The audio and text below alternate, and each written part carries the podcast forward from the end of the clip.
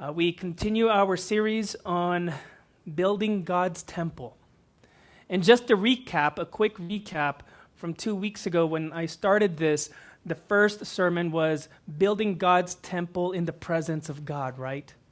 That people wanted to go to the second temple of Jerusalem to seek God as well as to entreat or beseech God. Okay? And then last week we talked about how building God's temple, every brick matters. Do you know that? And of course, every brick is a re- reference to you and me, that every person matters when it comes to building God's temple. So if you and I are the bricks, then God's love is the mortar that binds us together. Okay? And then Jesus is the foundation that we are built upon. And so that's the essence, that's the reality, that's what God's temple uh, really is. It's not a structure, but it's more so people. People coming together. That's what the temple of God is. So today, part three, it's building God's temple with a firm grip. A firm grip is needed to build God's temple. You're probably thinking, what does that mean right now? What does firm grip mean? Well, you're going to see that in a little while. But if you think about it in regard to construction, since we're talking about building God's temple, a firm grip is needed. One of the lessons I learned from my dad, last week I gave you a lesson from my dad. Here's another lesson that I learned from my dad is how to hold a hammer. Does anyone know the proper way to hold a hammer? So if you, I wish I brought my hammer. Let's pretend this is a hammer. This is off, right? So it's not going to give me feedback. Let's pretend this is the claw back here, and then this is the head of the hammer, and then here's the handle. A lot of people feel like they need to hold a hammer right underneath the head, and then you hammer this way. But that's not the correct way. I see some heads saying no. Yes, you're right. If you're saying no, that is not the right way to hold a hammer. If anything, you want to hold it at the bottom of the handle with a firm grip. The reason why you want to ha- uh, handle it or hold it at the bottom of the handle is because when you go to pound the hammer, you have a lot of force. You get the most force by holding it down here. And then with the firm grip, well, a firm grip means you're going to hit the target right on the nail. Right on the nail.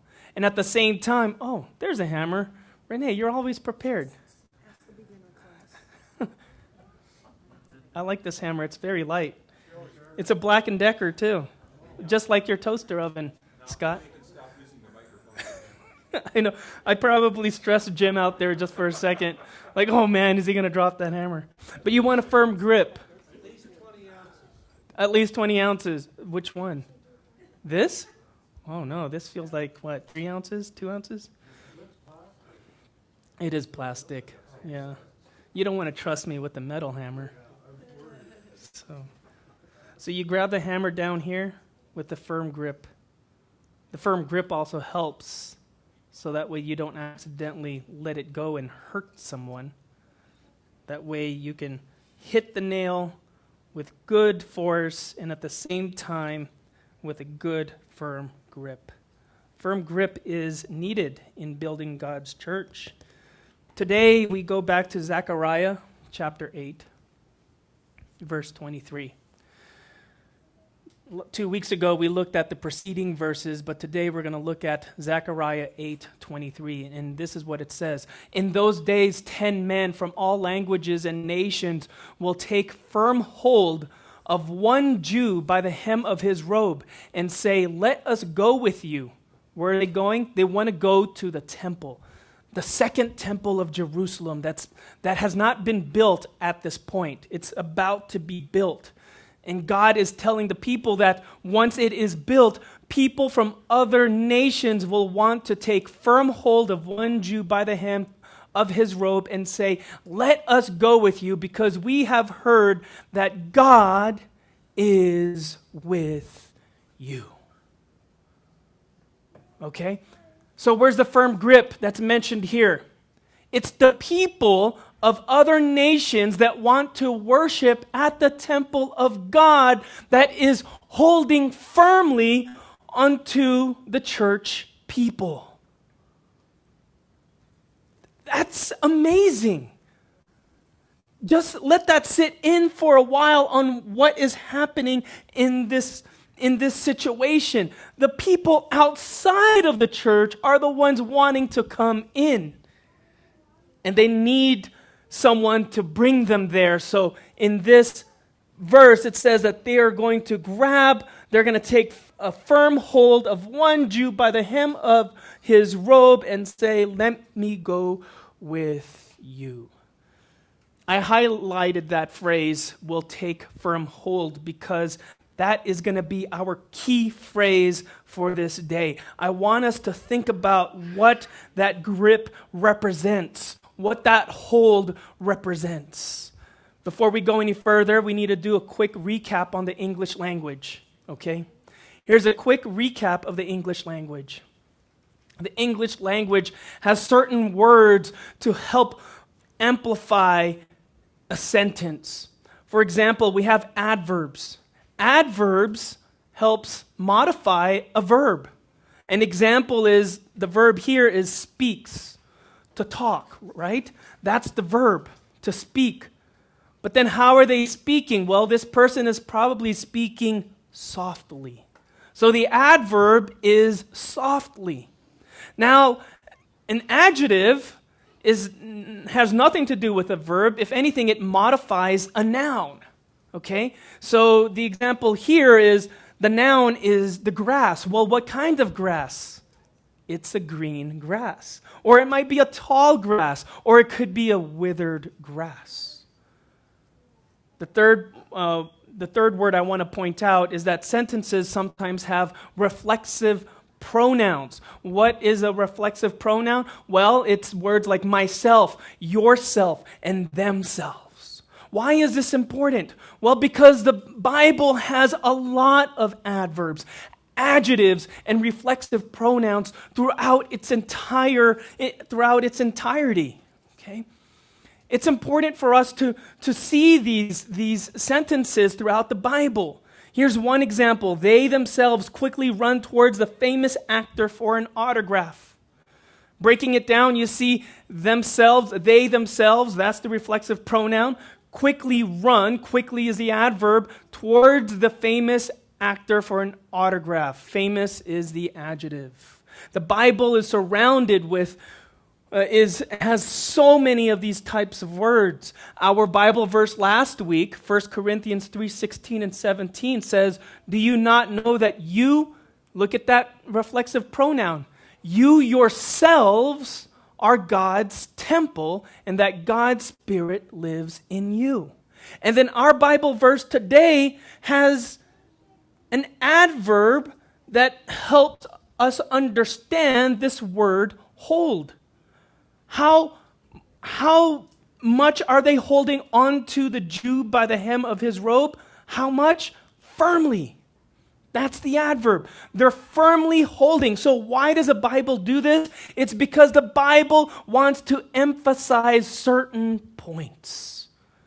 The writers of the Bible, though they are average men and women who have written these words, use such beautiful words to get a point across, to get an idea across so that you and I can understand the impact that Jesus wants to make through those words. So we have this firm hold that's happening by the outsiders. Well, that phrase right there, will take firm hold, says a lot about who these people are. It really does. It says a lot about their humility. It says a lot about what they're hungry for. It says a lot about their spiritual awareness. But you might say, well, spiritual awareness, Edre, the, I'm talking about spiritual awareness from the Christian context because that can be misconstrued to the worldly type of spiritual awareness. If you Google spiritual awareness, it'll tell you to let go of the negatives, to ne- let go of the bad, to let go of the ill feelings. However, spiritual awareness within the Christian context tells you sometimes we need to grieve, sometimes we need to feel sadness, sometimes we need to feel joy. Now, these people that are coming, that want, that want to come to the temple, who are firmly holding onto the churchgoers, their spiritual awareness is high. So, what is spiritual awareness within the context of Christianity? Well, I just want to give you two points so you can remember it and understand it well. Spiritual awareness is nothing more than the humility to recognize your sin or your error or wrongdoing. Once you recognize the, the sin or the error or the wrongdoing that you are guilty of, then you take action towards reconciliation. To reconcile the wrong that has happened. So when we go back to this verse and we see the, the verse in Zechariah chapter 8, verse 23, we see that these people holding on to the Jews must have recognized something inside their heart isn't right, so therefore they need to go to the temple to find God. They need reconciliation in their life, and their spiritual awareness tells them that. So, going back one slide, if spiritual awareness is having the humility to see the sin or the wrongdoing and then is to take action towards re- reconciliation, then action towards reconciliation is this prayer, confession, repentance of your sin or your wrongdoing, and then seeking forgiveness. Seeking forgiveness.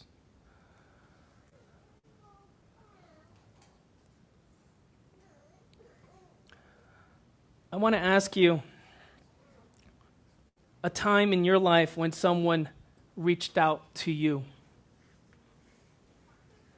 for direction, for guidance, perhaps compassion or comfort. And what that must have been like. Or perhaps, perhaps, you were the person that was trying to reach out to someone and you are wanting to grab onto them with a firm grip because you felt brokenness, sadness, pain, or sickness. That's what I see in this verse, in this key text of ours today. That people from other languages and nations are reaching out,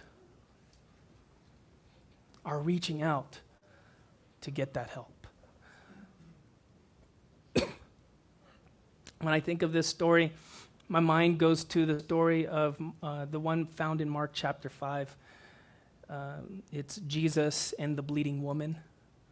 You may have heard this story before allow me to retell it briefly. Jesus is in the throngs of people that's around him. We're talking about grip, we're talking about grabbing, right? Jesus is being grabbed or groped uh, throughout. Um, throughout this time, as he's walking through this crowd, people are wanting to, to reach out to him for many different reasons. And as he's walking through this crowd, there is this woman who's crawling, unlike all the other people who are standing and coming to Jesus, walking to Jesus to reach out to Jesus. This lady is on her knees crawling. And then she looks up in the midst of her crawling. She looks up and she must have seen Jesus. Plus, she's hearing people saying, Oh, it's Jesus, it's Jesus. So she said to herself, If I can only touch his cloak, if I can only reach out to touch the hem of his robe, if I can just touch that, I'm going to be healed. She was bleeding for 12 years. She spent all the money she had, not find, uh, unsuccessful to find any type of healing. So finally, at this point of desperation, she said, If I can just get to Jesus. And I can't imagine what that must have been like, where there's hundreds of people around you and you are crawling on your knees in filth and dirt, just thinking to yourself, if I can get to Jesus, I will be healed. Well, I think you know this story. So, what happened? Right, you're right, Jonathan. The second she, she touches Jesus' cloak, the hem of his robe, what happens? She's healed. She's healed. She's healed because she has great faith. Amen. Thank you, Jonathan. She's healed because she has great faith. And that's what I see in this story. The people from other nations wanting to take firm hold of someone from the church tells me that they have great faith that that churchgoer is going to lead them to God. But the sad thing is, sometimes we, as the churchgoers, are the ones that may sometimes push them out of church. I don't think it's happened here. But it's a good thing to think about if we may be guilty of that. You might say, how can, you, how can we push out someone from the church? Well, there's so many ways. Directly telling them that maybe they're not dressed correctly for church, or ignoring them and you know they're a guest and you're not approaching them with a smile or a warm welcome to Castle Rock Adventist Church. The question that I need to ask is if a person is going to reach out to firmly hold on to you, will you reciprocate? Will you reciprocate their firm hold trying to reach out to you? Not with a firm hold, but with an embrace. Would you reciprocate with an embrace? It's food for thought food for thought. But why we, would we need to do that? It's because God has given us His grace, right? If God has given His grace to us, then we need to show grace unto others. Look at what Isaiah 41, verse 13 says. God, too, has a firm grip. It's not just people outside of the church wanting to grab onto someone in here.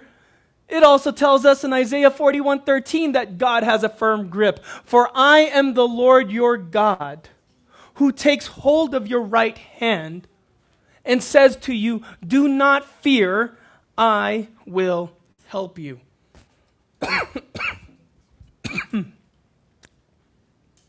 the word that we see here where it says that God is also holding on to us, is the same word that we find in our key text in Zechariah chapter 8, verse 23. In the Hebrew, this word is hazik. Hazik.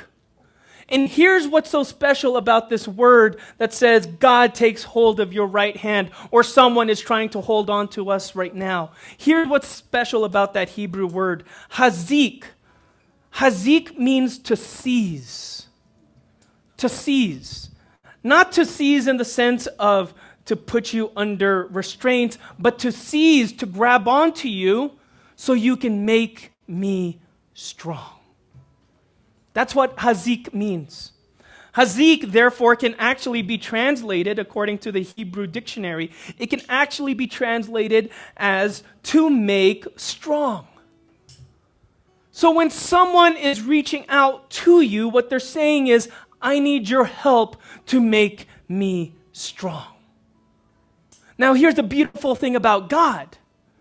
While people are trying to reach out to us, God is the one trying to reach out to you and me. He's the one that says, I want to hazik you. I want to hold on to you. Hold on to your right hand because I want to make you strong. The problem is, the problem is this. When someone tries to reach out sometimes, what we can do is stiff arm them like a football player that has a football in their arm. We push them out. But if we have God's love in our heart, then maybe this is something that we can do. What did Peter do when he saw Jesus walk on water? He cried out to Jesus and he said, Let me come to you, Jesus. And what did Jesus say? Sure, come out of that boat and walk to me. And for a few steps, Peter walked on water. Then he lost his focus. You're right, Jonathan. He lost his focus on Jesus and he fell he fell into the water. But as soon as he fell, I can imagine Jesus running up towards him, extending his hand to take him out. To take him out of those that that cold, frigid water to bring him back to safety. Another text that shows us God's firm grip on you and me is Isaiah 49 15. This verse is beautiful because it's not so much talking about a grip, but an embrace. The embrace is not directly mentioned, but you can see it and you can feel it. It's heavily implied.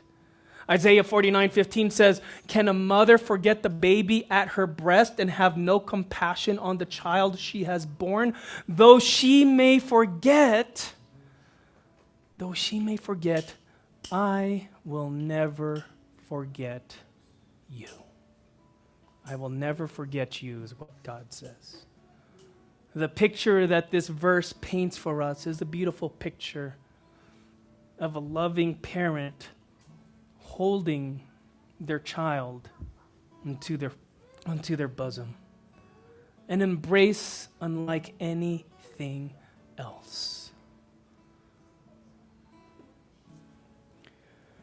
my dad, I'm always telling stories of my dad only because I love that man. He told me one day, stop walking on that curb. I was walking on a curb and I wasn't listening to him. I still, I was trying to balance it. That's what I was trying to do, right? Walking on the curb. Have you kids ever done that before? Fanny? Adrian, have you ever tried to use a curb as a balance beam? Yeah. Have you ever fallen? Uh huh, right? Doesn't it hurt when you fall? Well, my dad told me, stop doing that, you're going to fall.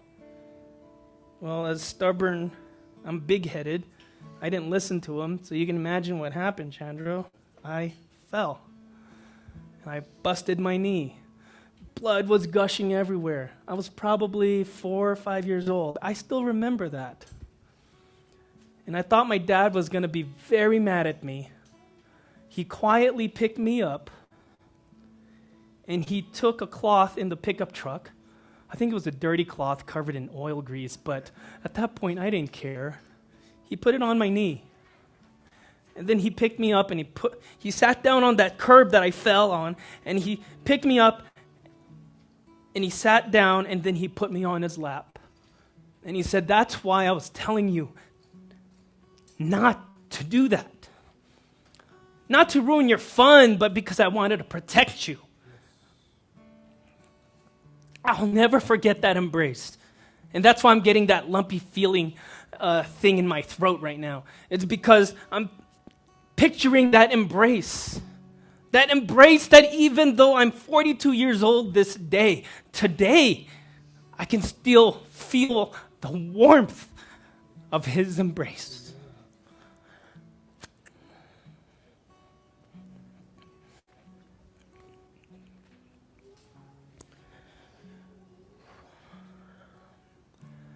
That Bible verse of ours today,